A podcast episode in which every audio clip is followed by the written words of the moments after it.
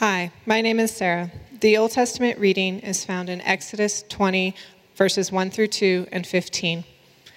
And God spoke all these words, saying, I am the Lord your God, who brought you out of the land of Egypt, out of the house of slavery. You shall not steal. The word of the Lord. Hi, my name is Evan. The New Testament reading is found in James 1 16 through 18 and 22 through 25. So, my very dear friends, don't get thrown off course. Every desirable and beneficial gift comes out of heaven. The gifts are rivers of light cascading down from the Father of light. There is nothing deceitful in God, nothing two faced, nothing fickle. He brought us to life using the true word, showing us off as the crown of all his creatures.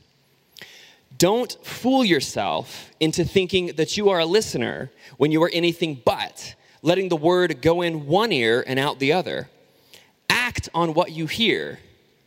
Those who hear and don't act are like those who glance in the mirror, walk away, and two minutes later have no idea who they are, what they look like. But whoever catches a glimpse of the revealed counsel of God, the free life, even out of the corner of his eye, and sticks with it, is no distracted scatterbrain, but a man or woman of action. That person will find delight and affirmation in the action. The word of the Lord. Hi, my name is Jill. If you are able, please stand for the gospel reading found in Matthew 5 38 through 42. You have heard that it was said, an eye for an eye and a tooth for a tooth. But I say to you, do not resist the one who is evil. But if anyone slaps you on the right cheek, turn to him the other also.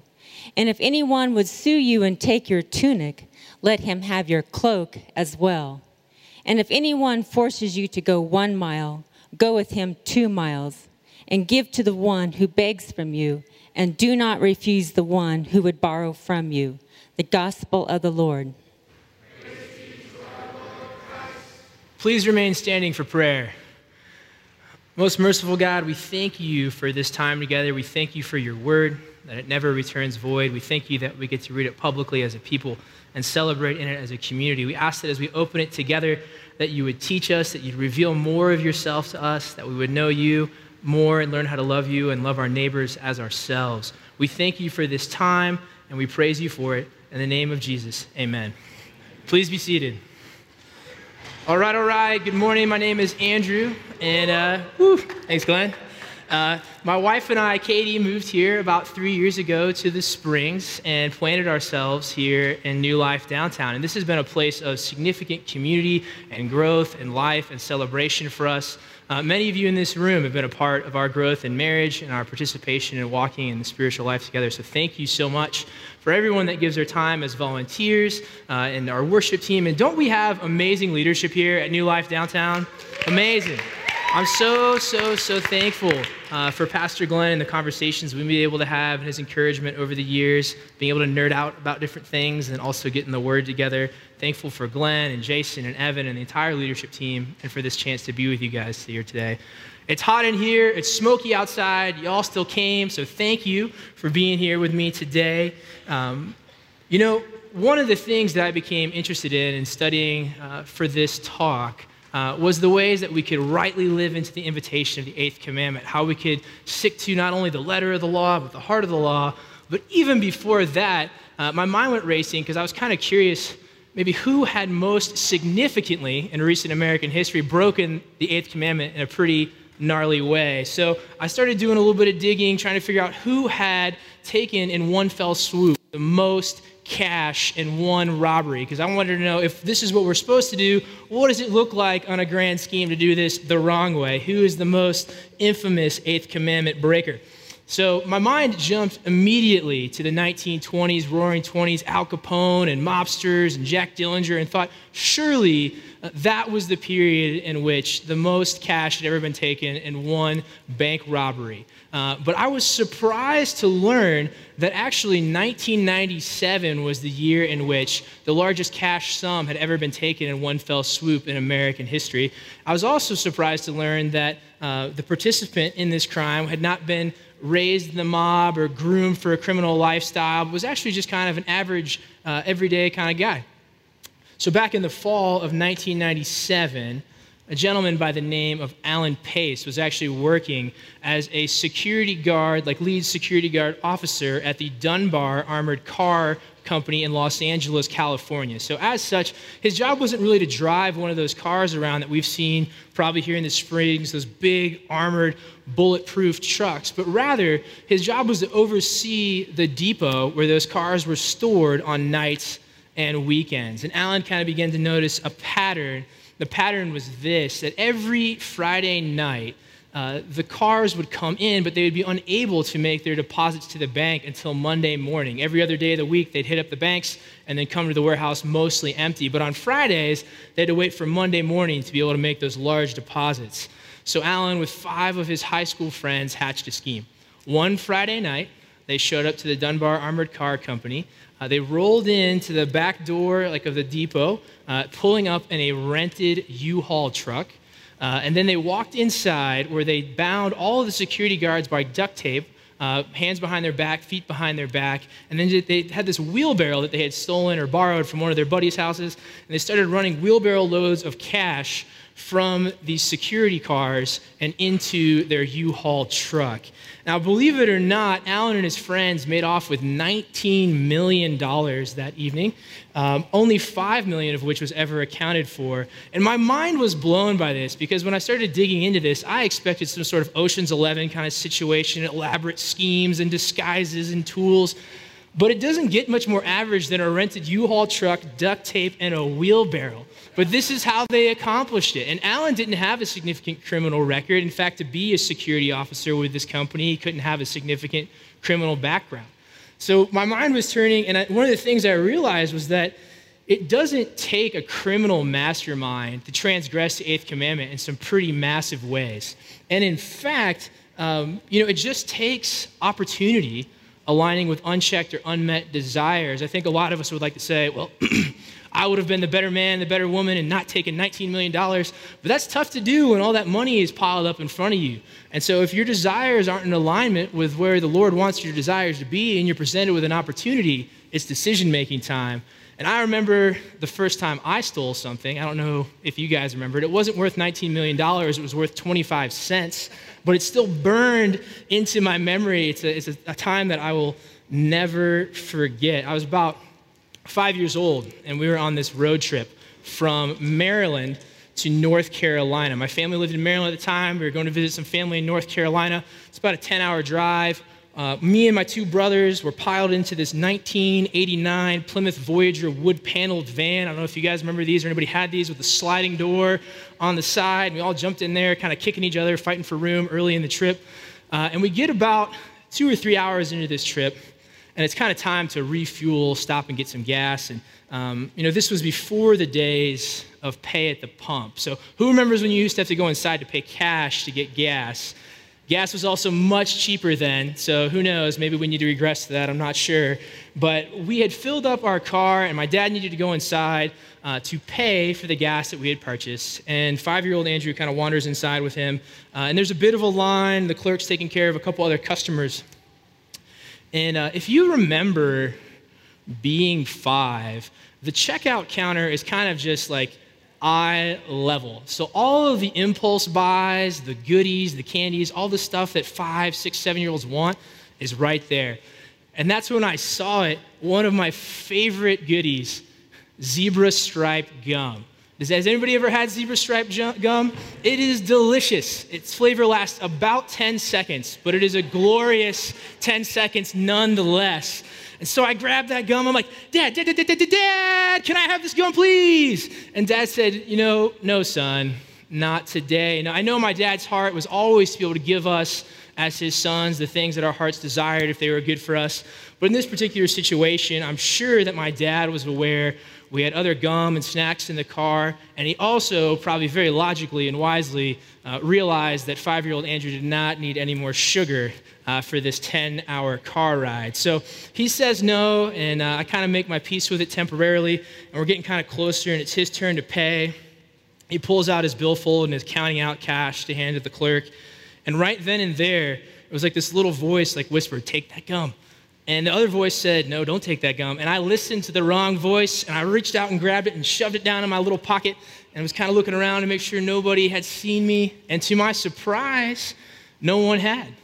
The world was as it had once been. We started walking towards the door. We got to the door. And as we crossed that threshold, I remember feeling so many different things. And I probably couldn't have given language to them at five, but if I were to try to dissect them now, I think I was excited, I was a little nervous, um, was pretty sure that I'd gotten away with something, and I probably also felt a degree of guilt and shame, a healthy sort of guilt and shame. Um, and so we walked out to the car and we're driving down the road. I was pretty sure I was a criminal mastermind at this point and was sort of plotting my next take. And then it happened uh, not so smoothly. My dad looks in the rearview mirror and sees me chomping on gum in the, the back seat of the car. So he goes, Andrew, where'd you get that gum? I said, Dad, is the moment of truth. The jig was kind of up. I said, Dad, I got it. Uh, I, I stole it. I stole it at the, the gas station. And before he could respond to that, I remember just crying, Dad, please, Dad, please, don't call the police. Don't call the police. I'm so sorry. I don't want to go to jail. I'm not that bad of a person. Please don't call the police. But my dad did something worse than calling the police. He turned the car around and we went back to that gas station where I apologized to that clerk and returned the remaining four sticks of gum. And my dad gave him 25 cents to make things right. And um, man, it's, uh, it's true that there are big differences in earthly consequences and impact, especially when it comes to legality between 25 cents and $19 million. Alan Pace was eventually caught, spent over 20 years in prison. Um, I had to go apologize to somebody. But there is a similarity in scope of the internal, I think, and eternal consequences of those moments. There's a fracturing that occurs between us and our neighbor and us and God. Even at five, I could feel something was off between me and my dad. I definitely didn't ever want to see that clerk again. Um, but here I was apologizing to him. So there's something internal and eternal that kind of ruptures when we, we fail to heed the invitation of the eighth commandment. And that's true of all the commandments. But, you know, maybe you're out there thinking, well, Andrew, I knew the eighth commandment was coming this week, so I have not stolen anything recently. Uh, I'm glad you haven't, you know, run into Best Buy and stolen a flat screen TV or, you know, jumped over the fence and took your neighbor's dog, though confession uh, Sprouts, if you're out there, I think I did sample more than my fair share of banana chips uh, this past week, so I'm sorry and I love you guys. Um, but if you haven't stolen something recently, I think there is an active invitation still in the eighth word. You know, we've been talking through this series that for every do, there is a do not. Every do not, there is a do. Walt Kaiser helpfully puts it this way He says, When an evil is forbidden in one of the commandments, its opposite good must be understood as being encouraged. Let me say that again. When an evil is forbidden in one of the Ten Commandments, its opposite good must be understood as being encouraged. Put simply, every do not is a do. And so I begin to wonder well, do not steal. Perhaps there's those of us in our community that are wrestling with that, and we'll address that and dig into that. But what's the opposite invitation? Like, what's the corollary, the do here? And uh, Deuteronomy 15 actually really helped me unpack this idea. So, Deuteronomy literally means second law. So, the moment in Israel's history where they're receiving Deuteronomy is about 40 years or a generation after they received the Ten Commandments at Sinai. So you remember in Israel's history, they spent 400 years in slavery. They spent three months walking through the wilderness, following the pillar of cloud and fire. They spent time with the Lord at the base of Sinai. And then, because of their disobedience and need for correction, They spent 40 years wandering the wilderness before God brought them in the promised land. And that moment right there is where Moses is sort of teeing up Deuteronomy. So if you read Deuteronomy, all the Ten Commandments are in there, but there's all these other customs and cultural guidelines that God is handing down because he wants to shape his people intentionally before they enter into the promised land. So Deuteronomy 15 says this if among you one of your brothers should become poor in any of your towns within the land the Lord your God is giving you, you shall not harden your heart or shut your hand against your poor brother, but you shall open your hand to him and lend to him sufficient for his need, whatever it may be. Take care, lest there be an unworthy thought in your heart, and you say, The seventh year, the year of release, is near and your eye look grudgingly on your poor brother, and you give him nothing, and he cried to the Lord against you, and you be guilty of sin. Now, that seventh year, the year of release, that, that's language is for what's been known over time as the sabbatical year. God wanted to intentionally build into Israel's rhythms moments where unfair or uh, burdensome debts or interest could be released so that extreme economic disparity did not begin to pop up in the people of God in the Holy Land. But there's two phrases here in this passage that really helped me as I was trying to wrap my mind around the invitation the eighth word. And the first was this Your land that the Lord your God is giving you. It's this gentle reminder, kind of sandwiched into what I think would have been a tough teaching. It's a tough teaching for us to receive today. It would have been a tough teaching for Israel to receive initially. The idea that they needed to be very generous and open handed with the things God had given them. Many of them would have thought about the ways and the hours they had logged and they had worked hard. But there's a reminder here that any sort of wealth properly gained and is still God honoring, all of the recipients of this message initially, 40 years prior, were slaves together toiling away. So here's this moment where God's reminding them listen, everything you're about to receive as you step into the Holy Land is a gift from me. And all I'm asking you to do is to be open handed with the things that I've given you because I know it's good for you, it's good for my people, and it's good for the life of the world. The second phrase that really stood out to me, you, you might have heard some of this language already, is You shall not harden your heart or shut your hand against your poor brother, but you shall open your hand to him and lend to him sufficient for his need. And that was sort of my aha moment. Aha, this is the corollary to do not steal. It's not just a smug satisfaction of wealth properly gained, again, wealth not being necessarily bad, but at the same time, it, the, the, the corollary is not close fisted living, but open handed living. And so, after having kind of established that, I begin to wonder well, why? Why do we choose to live closed fistedly when in our hearts, deep inside, on our best days, we know that living open handedly is good for us, it's good for our neighbor, it's good for our community, but we still have this proclivity to choose closed handed living? Well, you know, I think, I think there's three reasons why we typically choose closed fisted living. Now, these are not all, but I think some of the most prominent. And the first is lack simple lack, and it can be summarized in the phrase, I don't have enough. Now, I think there's two different types of lack. There is physical, material, crippling poverty kind of lack. And then there's also a lack mentality, a scarcity mindset that no matter how well off we are, some of us will always carry that through our lives. Either way, I think there is an, an invitation for us to heed um, surrounding the eighth word when it comes to lack. The first thing I'll say is this is that for the person in community that is wrestling and struggling with crippling poverty, uh, maybe it's some bad decisions they made that have put them there, maybe it's just unfair hand that they've been dealt in life. Scripture is clear that the ends don't justify the means, but at the same time, we look at passages like Deuteronomy 15 and Jesus' words to us today from the Gospels and realize that God's heart, God's Father's heart, is so intimately for people that are struggling or having to make tough choices. While those choices may not be validated, God loves you so deeply and so much and wants to help be a part of the provision that I think you're seeking. Two part invitation here with lack. One, embrace the provision of God. Two, embrace generosity or embrace being the provision of God. Now, if we were to just backtrack a few chapters, we were in Exodus 20 today, Sinai.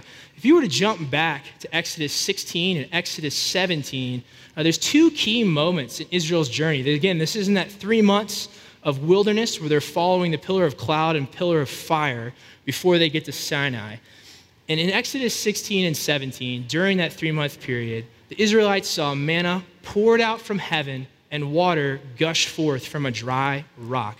God was literally meeting their most intimate felt needs in real time. Yet, a month and a half later, when he's handing down these 10 markers for what their community should look like, he has to gently remind them again don't put your hand on your neighbor's bread. I'm, I'm going to provide for you. You saw me miraculously provide in the wilderness.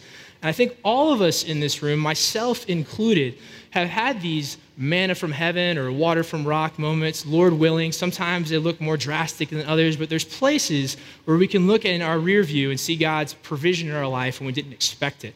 But just like the Israelites, I think we tend to have a short memory when it comes to God's provision.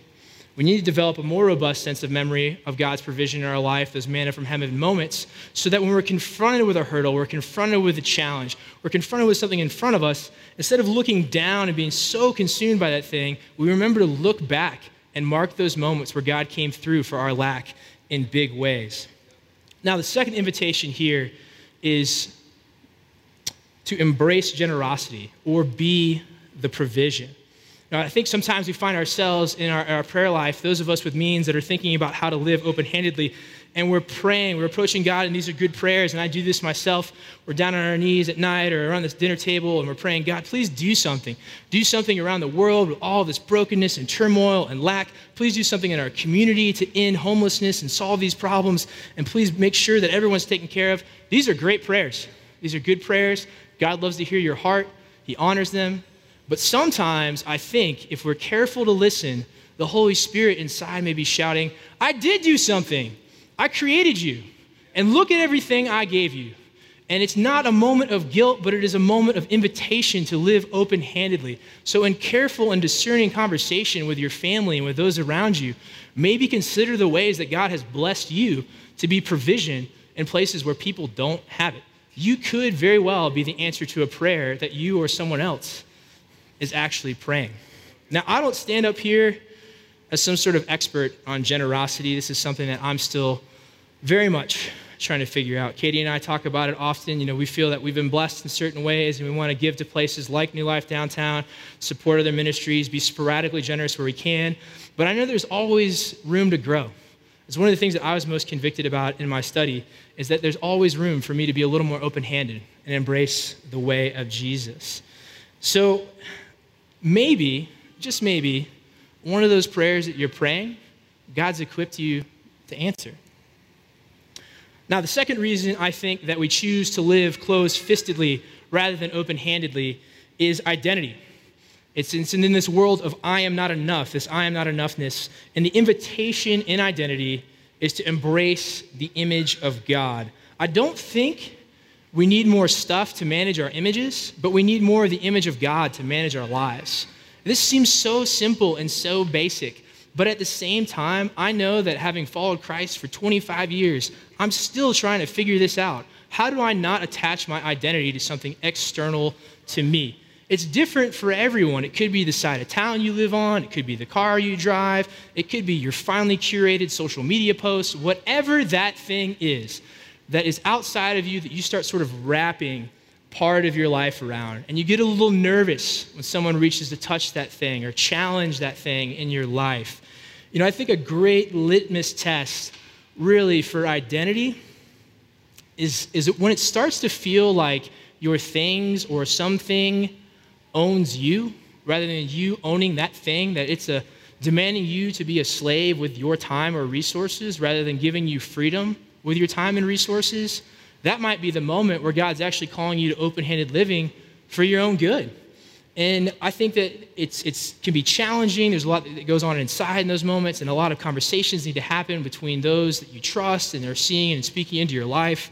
But maybe, just maybe, if you're finding today that your image is too deeply attached to something that you own and you're starting to feel like it owns you, God might be calling you to release that thing in a little way so that you can be more open handed in the way that you live your life.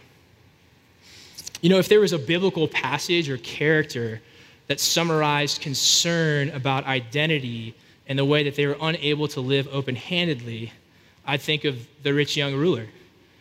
There's nothing wrong with the fact that he had wealth The New Testament makes that clear in other places, but we also never really learn his name, at least to my understanding. He's just the rich young ruler. And I don't even think that's like a pejorative or negative title. He's probably known by a lot of people in his community as the rich young guy. It's just, it's, it's fascinating, though, when you think about the fact that he stood face to face with Jesus. And Jesus invited him to release the things that were his for the life of the world. And the rich young ruler couldn't do it. It was a great sacrifice, to be sure.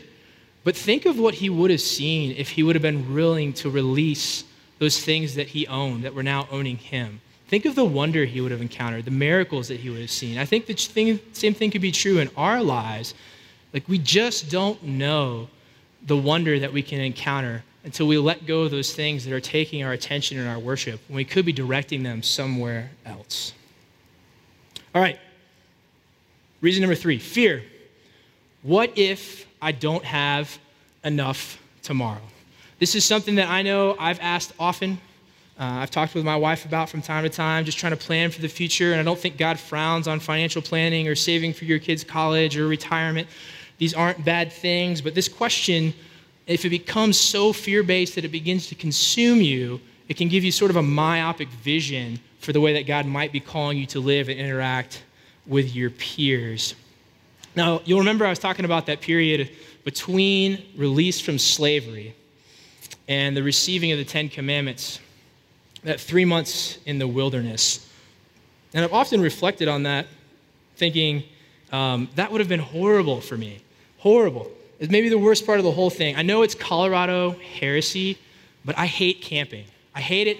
I hate it. You, you guys can throw whatever you want. I can set up a tent. I can make a fire, but I have a real nice bed at home that I like to sleep in.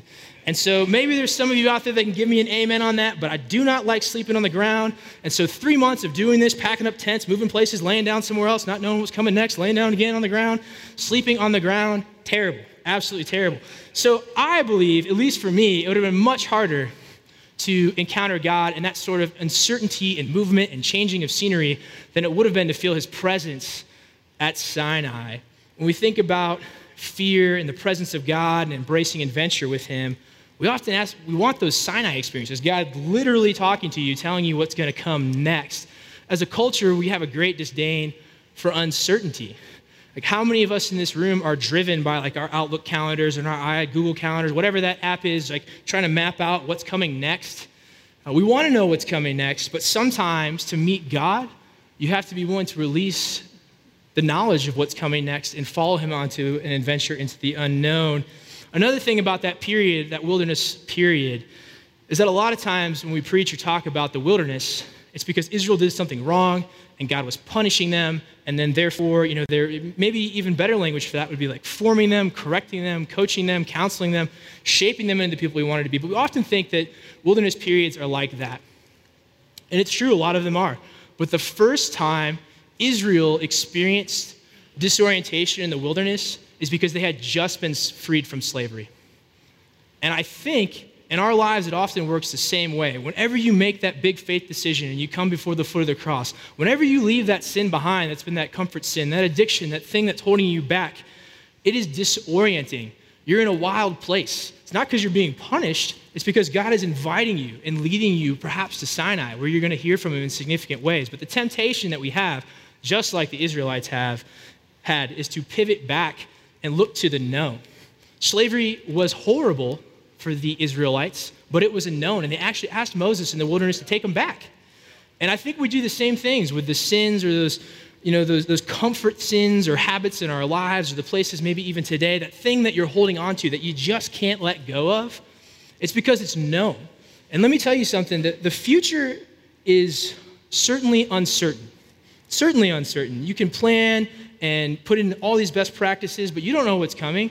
The American people learned this the tough way in 1929 and also again in 2008. No matter how you plan, you can't make tomorrow be the way that you want it to be. And before you knew Jesus, your future was definitely certain, but certain in that situation is also not good. So there is an invitation that comes with open handed living that's a little uncertain. And it's disorienting and it's uncomfortable when you don't know what's coming next. But if you're willing to experience that wilderness period on the other side of freedom, that's where the magic happens, in my humble opinion. Now, if you've ever doubted that open handed living can change the life of the world, I want to invite us to remember Les Mis and Jean Valjean. I promised Glenn I would not sing any songs this morning, uh, and you will all be very thankful for that as well. Uh, but if you remember the character of Jean Valjean, he ended up spending 19 years in prison for stealing a loaf of bread. A loaf of bread. Crippling, harsh, labor camp kind of environment, and he's finally released from prison. And as he's wandering the streets, he meets this benevolent priest. We know the story, but it's worth repeating. The priest invites him in, gives him food and shelter, luxuries that Jean Valjean hadn't experienced in decades. But something snaps in the middle of the night for Jean Valjean, and he decides maybe uh, he needs to collect all of the priest's most luxurious items throw them in his sack, and make off in the shroud of night. We know that Jean Valjean was captured by the police. He was brought back. They did not believe his story that the priest had gifted him those items. And there's this miraculous exchange when they come back to the priest's house. You know, the guards knew Jean Valjean was guilty. Jean Valjean knew he was guilty. The priest knew that he was guilty.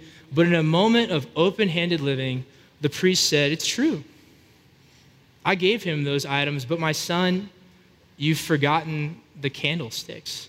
And Jean Valjean's life is changed forever. Instead of another couple decades in prison, he goes off to change the world. The ripple effect of the priest's open handed living is such a beautiful thing for us to think to emulate today. The ways in which that can go on to touch a life and touch a life and touch hundreds of lives, and you just never know it. You may never know the impact of your open handed action but God sees it and He blesses it and He loves you for it. Now, as the worship team comes today, uh, I want to remember two other famous thieves, a little different than Alan Pace, the thieves on the cross. Now, a lot of times when I was growing up and, and listening to the retellings of the crucifixion narrative, I saw myself at the foot of the cross, sort of watching from a distance, really sad at what was happening. But over the years, I've realized that in my daily life, I actually probably take on the posture more of one of those two pre- or one of those two thieves on any given day. Um, the first thief, you'll remember, asked Jesus to remember him when he comes into his kingdom. And Jesus says, Truly, this day you will be with me in paradise. It's never too late to make a faith decision for Jesus, and it's never too late once you're walking with Jesus to make a decision for open handed living. There's always that moment, even that end of life moment that that thief took advantage of. The other thief chose to scoff, and he shows indifference and hesitation. It's a more comfortable posture. You don't have to put yourself out there, you don't have to look funny, um, making a decision that could make you publicly vulnerable, but you miss out on eternity. And I know that eternity has been written in the hearts of men and it doesn't mean that our hearts dictate eternity, it means that we're called towards God's eternity through this moment. I'd like to suggest that when we sense lack in our lives, material or a mindset of it, we press into Jesus because he is the bread of heaven. And that when we have a moment where we find our image wrapped around something that we feel like we can't control, we turn to Jesus because he's the restorer of our identities and our image. He came to restore the image that the first man broke, the first man and woman, and make things whole and make things new in our lives. And finally, for those of us that may be wrestling with a little bit of fear about the future and what would it mean to live open handedly in my community, that seems a little unsettling and uncertain. Remember, Jesus declared himself to be the way amongst the truth and the life. He'll show you the way. It's going to be disorienting. There may be some wild places that you encounter inside of yourself and in the world, but I would suggest that you heed the invitation because you never know what He's going to do with it. As we approach the table today and we pray for the things that we have done, asking God forgiveness for the things that we've done, the things that we've left undone, our prayer for all of us is that we would choose to be open handed people. I know that it'll change your life. When I've been obedient, it's changed mine. And I pray that we be open handed, open hearted people. And I just want to pray that for you real quick as we turn to the table. Let's pray. God, make us a people that seeks to live in your image, that chases you when we lack, that follows you into the wild places. Give us the courage to live open handedly, even when we don't want to or don't know how to. Fundamentally, Lord, help us to make that decision uh, like our brother, that thief on the cross, did each and every day. Not only to choose you for our salvation, but to choose you for our daily life. We need your strength in that. We need your comfort in that. And we need your peace and direction. We pray all these things in the name of the Father, and the Son, and the Holy Spirit. Amen.